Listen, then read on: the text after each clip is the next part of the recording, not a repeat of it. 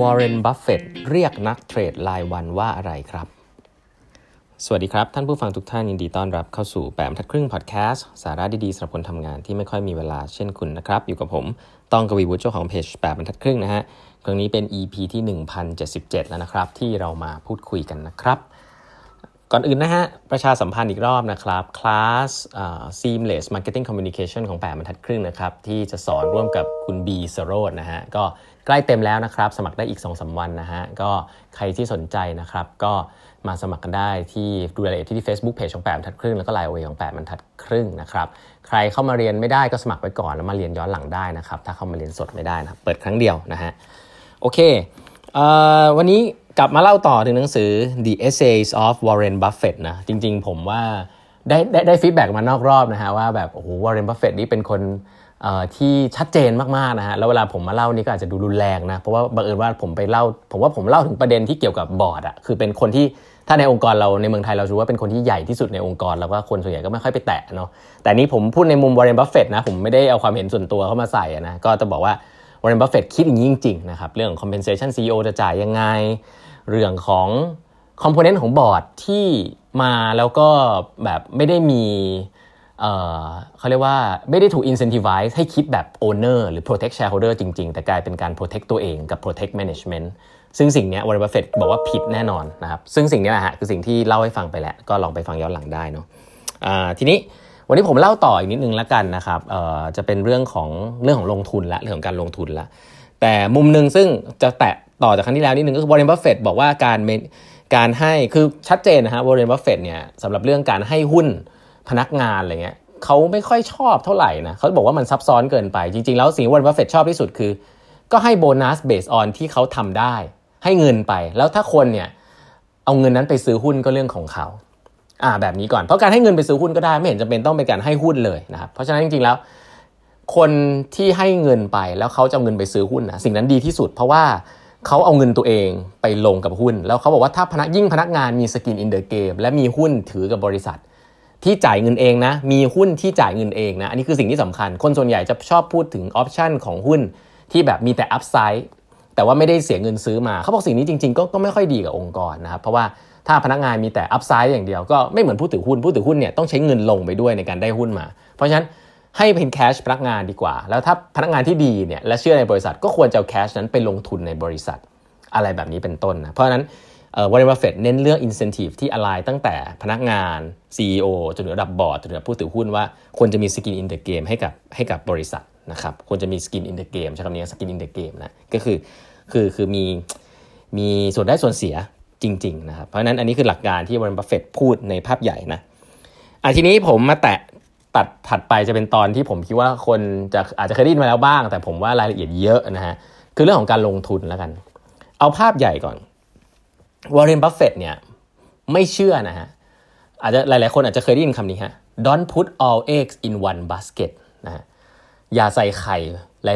าย ๆ หลาย ๆ ใบของคุณ ทุกใบของคุณลงในตะกร้าใบเดียวกันนะครับ เพราะว่าหลักการก็คือว่า จริงๆคำพูดคำนี้มันเกิดจากคนที่เป็นนักไฟแนนซ์โลกใหม่ที่ใช้พวก modern theory เข้ามา การ manage portfolio แบบที่เขาเรียกว่ามีหลักการหนึ่งที่มีความเชื่อเลยครับว่าจะต้องมีสิ่งที่เรียกว่า diversification คือคุณควรจะลงทุนแบบกว้างๆนะ hedge risk กันไปมานะครับ ถ้าคุณตัวนี้ขึ้นตัวนี้ลงคุณตัวนี้ลงตัวนี้ขึ้นอะไรเงี้ย คือบริหารพอร์ตแบบนี้เขาจะเรียกว่ามี correlation กันเป็นหลักการของ match ซะเยอะเเขาบอกว่า ไม่ไม่ใส่ไข่ใบเดียวกันในตะกร้า เพราะว่าถ้าเกิดมันเกิดเหตุการณ์อะไรขึ้นในโลกใบนี้ เช่นหุ้นตัวนี้ขึ้น หุ้นตัวนี้จะลง คุณควรจะมีหุ้นหลาย ๆ แบบอยู่ในอยู่ในในพอร์ตของคุณอะไรแบบนี้เป็นต้นนะครับ โดยที่ fundamental เนี่ยอาจจะเป็นอีกเรื่องหนึ่งนะครับ แต่ว่านี่คือหลักการบริหารพอร์ตในยุคใหม่เขาเรียกโมเดิร์นท h อรีนะ ซึ่งสิ่งนี้ต้องบอกว่าวอร์เรนบัฟเฟตไม่เชื่อเลยครับวอร์เรนบัฟเฟตพูดชัดเจนว่า เขาบอกว่าเขาจะไม่เขาจะเขาจะไม่ใช่แยกตะกร้านะฮะเขาเขาบอกว่าถ้าคุณมีเขาไม่ได้แยกตะกร้าแล้วว่ากลัวว่าเฮ้ยถ้าเกิดตะกร้านี้มันตกแล้วตะกร้าหนึ่งยังอยู่อะไรเงี้ยไม่ใช่วอร์เรนบัฟเฟตบอกว่า put all eggs in one basket and watch them closely ฮะคือวอร์เรนบัฟเฟตเนี่ยนี่คือหลักลงทุนของ value investor หรือว่าการลงทุนเชิงคุณค่าเลยนะครับ อันนี้คือหลักการแรกเลยนะของของคนที่เป็น VI แล้ววอร์เรนบัฟเฟตก็เป็นคิดเรื่องนี้มา เชื่อเรื่องนี้มาคือ ดูหุ้นเป็นตัวตัวนะครับ ไม่ต้องถือหุ้นเยอะ ไม่ต้องไปคิดเรื่อง correlation กับพอร์ตหรือบริหารพอร์ตแบบนั้น ดูเป็นตัวตัวดูตัวที่เป็นหุ้นที่พื้นฐานดีนะพื้นฐานคืออะไร พื้นฐานก็คือ management ดีไหมอยู่ในตลาดที่ดีไหมนะ competitor ตลาดนั้นเป็นยังไงนะครับเป็นบริษัทที่มีความแข็งแรงในระยะยาวหรือเปล่า ถ้าราคาเหมาะสมและใช่ ให้ซื้อหุ้นนั้นแล้วก็ถือมันไว้ยาวๆครับแล้วก็ดูแลสิ่งนั้นไว้ ผมมีเพื่อนเป็น VI หลายคนนะก็ต้องบอกว่าน้อยมากนะครับ VI หลายคนที่จะถือหุ้นเป็น 10 ตัวนะผมเคยเห็นเพื่อนแบบเทรดเยอะรายวันมีหุ้นแบบ 20 ตัวอย่างเงี้ยไม่รู้ดูยังไง แต่คนที่เป็น VI เนี่ยผมเห็นส่วนใหญ่หุ้น 3-4 ตัว แต่ซื้อเยอะนะอันนี้คือหลักการก่อนไม่ได้บอกว่ามีอะไรถูกผิด แต่ผมบอกได้เลยว่าวอร์เรนบัฟเฟตไม่เชื่อเรื่องการซื้อหุ้นเยอะๆแล้ว diversify นะครับอาจจะมีเทคนิคพวกนั้นบ้าง แต่ว่าหลักการ VI จริงๆ คือ ดูหุ้นเป็นตัวตัวและเข้าใจมันจริงๆครับวอร์เรนบัฟเฟตเนี่ยชัดเจนคือถ้าหุ้นที่คุณไม่เข้าใจคุณอย่าซื้ออย่าไปไปแตะเลยนะวอร์เรนบัฟเฟตเองเนี่ยหุ้น tech เองเนี่ยก็เพิ่งมาซื้อยุคหลังๆนี่เองไม่รู้ซื้อเองหรือเปล่าหรือให้ทีมซื้อนะฮะแต่ว่าอะไรที่เขาไม่เข้าใจเขาไม่ซื้อนะครับแม้ว่ามันจะดูดีแค่ไหนมันมันจะพุ่งหุ้นจะทะยานพุ่งแค่ไหนก็ตามนะหุ้นวอร์เรนบัฟเฟตก็ยังเป็น Coca-Cola อยู่นะ Procter & Gamble อะไรเงี้ยซึ่งไม่ได้ผิดอะไรนะครับต้องบอกอย่างนี้ก่อนนี่คือหลักการของวอร์เรนบัฟเฟตก่อน เพราะฉะนั้นเนี่ยวอร์เรนบัฟเฟตเนี่ยมี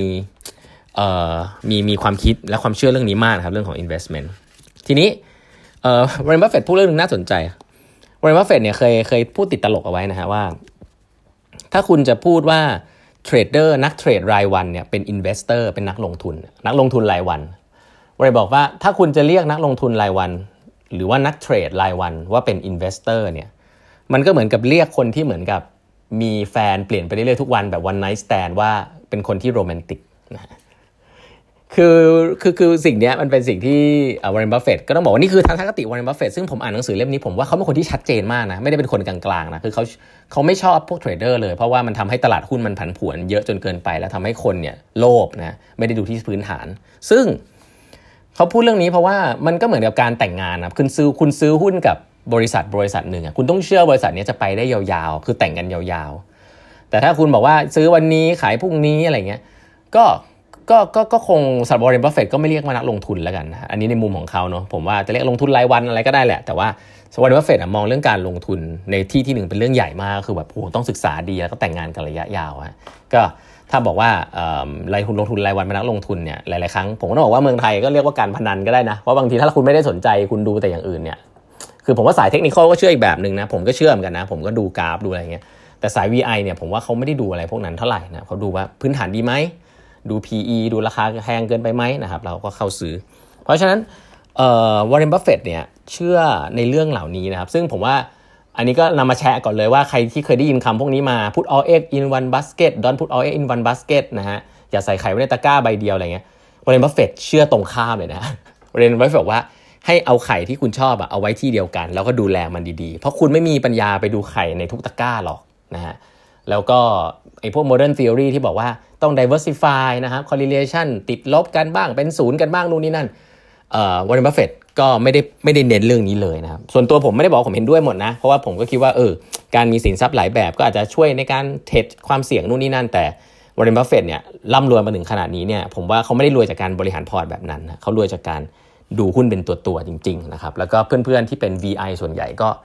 ก็ต้องยอมรับว่าพอมาอ่านวอร์เรนบัฟเฟตก็ get เขาเลยนะว่าอ๋อ มันไม่ได้แค่ดู performance ธรรมดานะ มันคือทุ่มทุกอย่างไปกับการดูบริษัทในระแบบ fundamental พื้นฐานจริง ๆ นะครับ อันนี้คือหลักการวอร์เรนบัฟเฟตในเบื้องต้นก่อนนะครับแต่เดี๋ยวจะมาเล่าให้ฟังครับมันมีหลักการที่ผมชอบที่แกแกเริ่มจากเบนเกรแฮมซึ่งเป็นอาจารย์แกว่าเฮ้ยให้มองตลาดเหมือน Mr. Market นะฮะว่า market ตลาดเนี่ยเป็นบุคคลบุคคลหนึ่ง น่าสนใจยังไงเดี๋ยวมาเล่าให้ฟังในวันพรุ่งนี้นะครับ วันนี้เวลาหมดแล้วฮะ ฝากกด subscribe แปดบรรทัดครึ่ง podcast ด้วยนะครับ แล้วพบกันพรุ่งนี้ครับ สวัสดีครับ Thank you.